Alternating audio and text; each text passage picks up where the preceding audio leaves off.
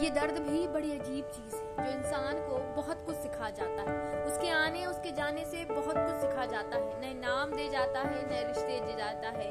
ये दर्द भी बहुत कुछ दे जाता है। दोस्तों, आज के समय में जहाँ किसी को टाइम नहीं किसी से मिलने का, ना दोस्त, ना फैमिली ना परिवार, वैसे में भी अगर कोई है जो तुम्हारा दर्द बांट रहा है, जो तुमसे दो पल की बातें कर रहा है, बिना किसी अभाव, भाव और बिना किसी प्रभाव के तो उस इंसान की कदर की कदर करना क्योंकि वो वास्तव में तुम्हें चाह रहा है। वो वास्तव में तुम्हें बात करने के लिए तुम्हें महसूस करा रहा है। ये इच्छा प्रकट कर रहा है कि वो है तुम्हारे लिए।